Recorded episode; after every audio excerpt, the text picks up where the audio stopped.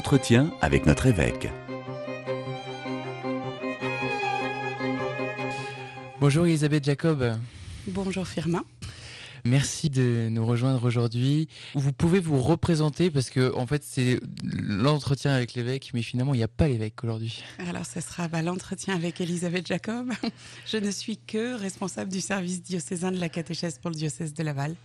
Quand on pense catéchèse, on pense à des enfants, mais mardi, euh, on n'a pas vu des enfants, on a vu des grands-parents. On a vu des grands-parents dans la maison diocésaine, oui. Alors pour la deuxième année euh, consécutive, euh, nous avons décidé d'organiser une journée pour les grands-parents. Alors c'est un petit peu le pape François qui nous a donné l'idée. Et puis on savait que ça se faisait dans deux diocèses euh, voisins aussi, Nantes et Rennes, de consacrer vraiment une journée aux grands-parents pour prendre soin d'eux et particulièrement pour qu'ils puissent se parler entre eux de ce qu'ils vivent auprès de leurs petits-enfants, particulièrement au niveau de la foi. Parce qu'il y, a une grande disparité euh, entre des grands-parents qui ont des petits-enfants baptisés, voire même qui baignent dedans, et puis les grands-parents qui voient dans les générations qui suivent, bah, les enfants ne sont plus baptisés, et pour qui c'est voilà, ça peut être un peu difficile. Et au départ, l'idée, c'était vraiment de créer une journée pour qu'ils puissent raconter, se raconter leur vie entre eux, leur joie et leur peine. Voilà, vous avez pu rencontrer euh, des, grands-parents qui étaient là l'année dernière, qui sont revenus de nouveau. Il n'y en avait pas beaucoup qui étaient là l'an dernier, mais qui étaient revenus parce que ça leur avait fait beaucoup de bien. Et du coup, ils voulaient revivre euh, cette journée. Donc ça, c'est une bonne nouvelle, puisque c'est le but premier, c'est de prendre soin d'eux. Donc euh, ça, c'est une bonne nouvelle. Et puis, on essaye d'équilibrer la journée dans notre proposition entre les nourrir, c'est-à-dire leur apporter par des topos quelque chose qui puisse les aider à avancer ou à réfléchir. Et puis vraiment des temps où ils discutent par quatre ou cinq. Et ça, ils en ont vraiment besoin euh, pour pouvoir, euh, bah voilà, raconter euh, leur vie, mais pas dans le sens, c'est pas du tout dans le sens potin. C'est vraiment, il y a y a une grand-mère qui s'est mise à pleurer à un moment, qui a raconté pour elle c'était compliqué parce qu'elle voyait pas beaucoup ses petits enfants. Et en fait, c'est beau de les voir discuter entre eux, se réconforter, prendre soin les uns des autres. Oui, en effet, c'est une étape de la vie qui est un peu complexe et qui est même pas très abordée dans la société. Euh, on leur donne pas assez la parole, selon moi.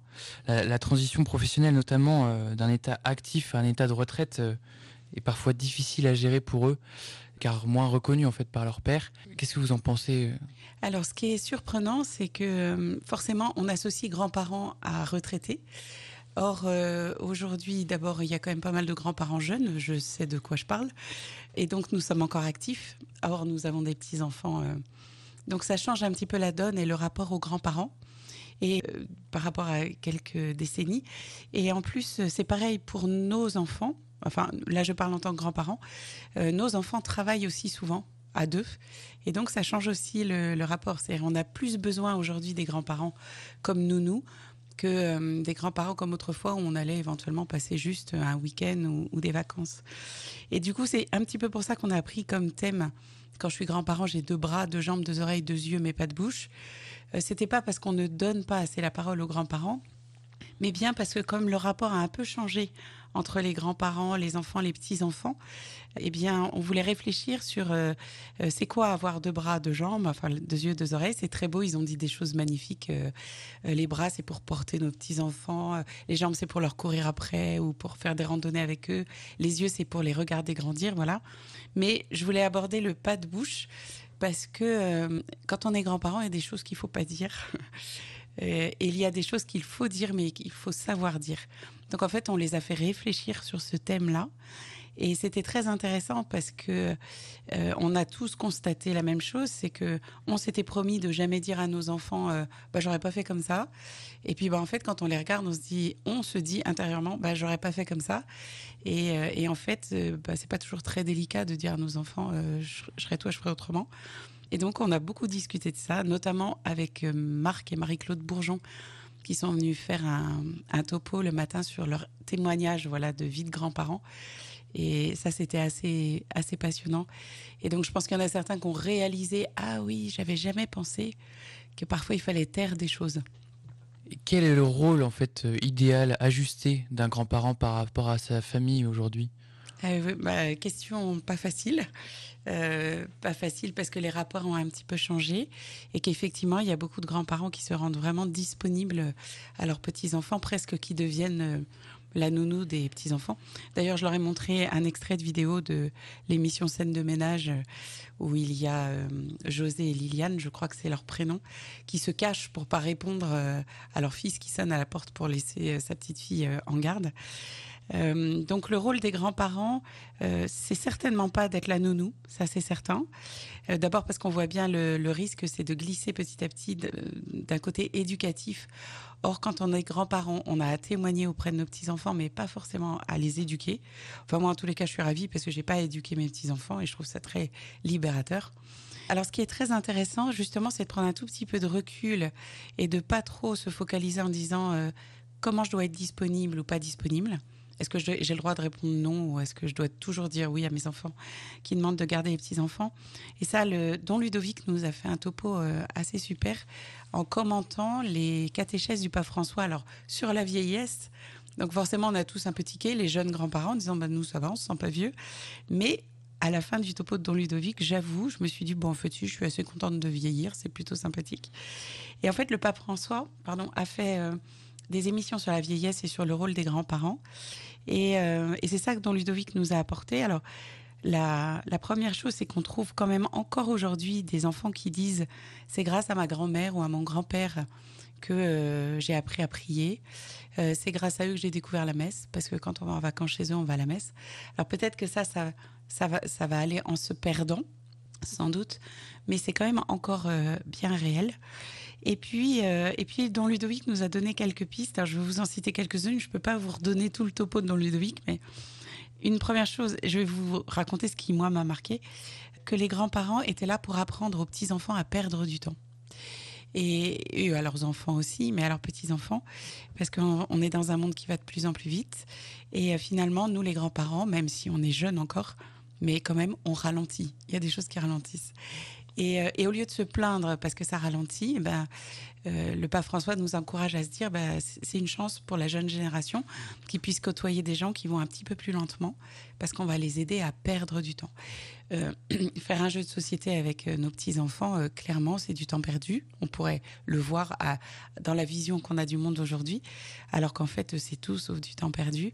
Et leur apprendre la patience dans le jeu, enfin tout ça.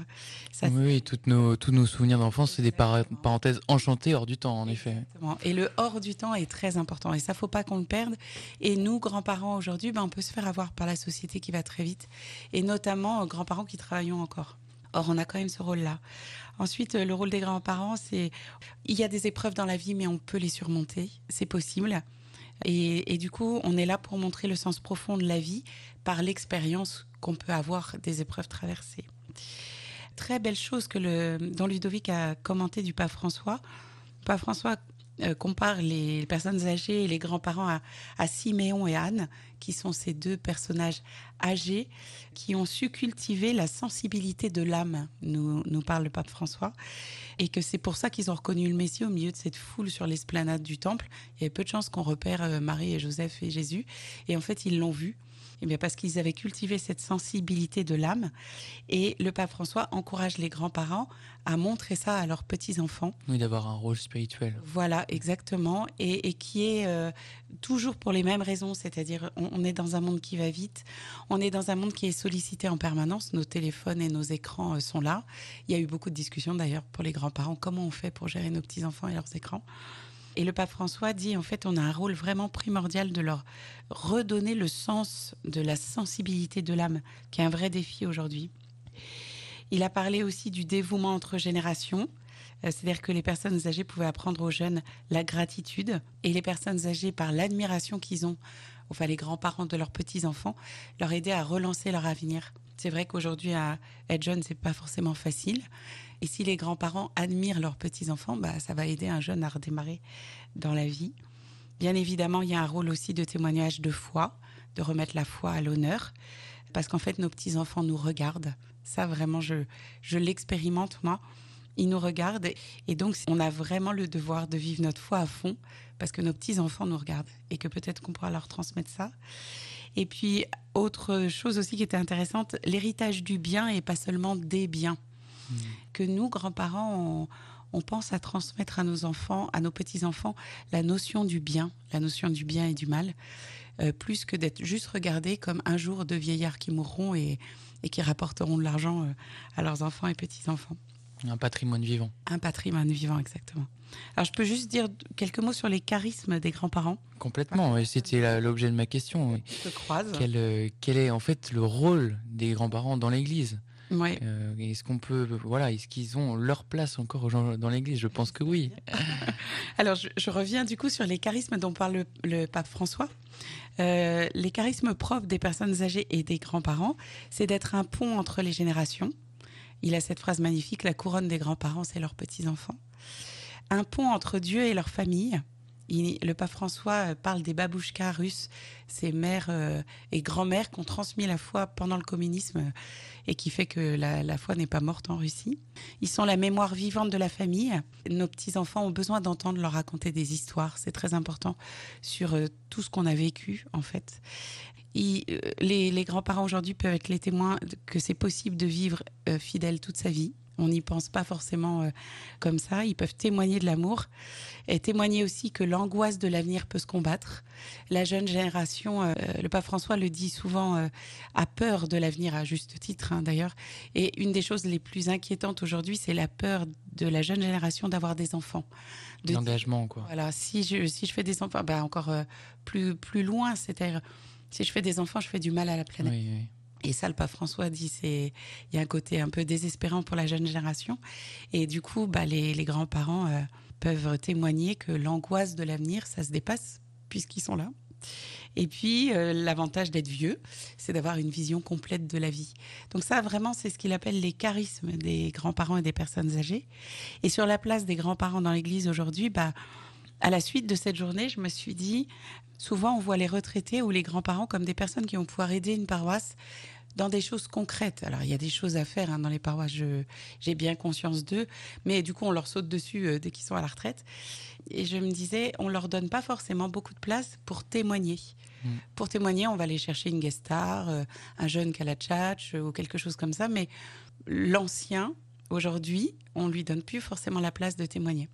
Et, et par rapport à votre question, est-ce qu'on a une place dans l'Église aujourd'hui Je me disais peut-être qu'il faut qu'on ait un petit peu plus d'audace euh, dans nos communautés paroissiales pour donner une place particulière euh, à l'ancien, euh, aux grands-parents ou à la personne âgée qui n'a pas forcément de petits-enfants, mais qui a des choses à dire et à raconter et des choses à montrer. Et voilà, peut-être que leur donner plus la parole, leur donner de l'espace pour s'adresser aux jeunes, serait peut-être pas saugrenu. Merci beaucoup Isabelle Jacob pour votre témoignage. Merci à vous de nous suivre chaque semaine. À très bientôt. Merci Firmin.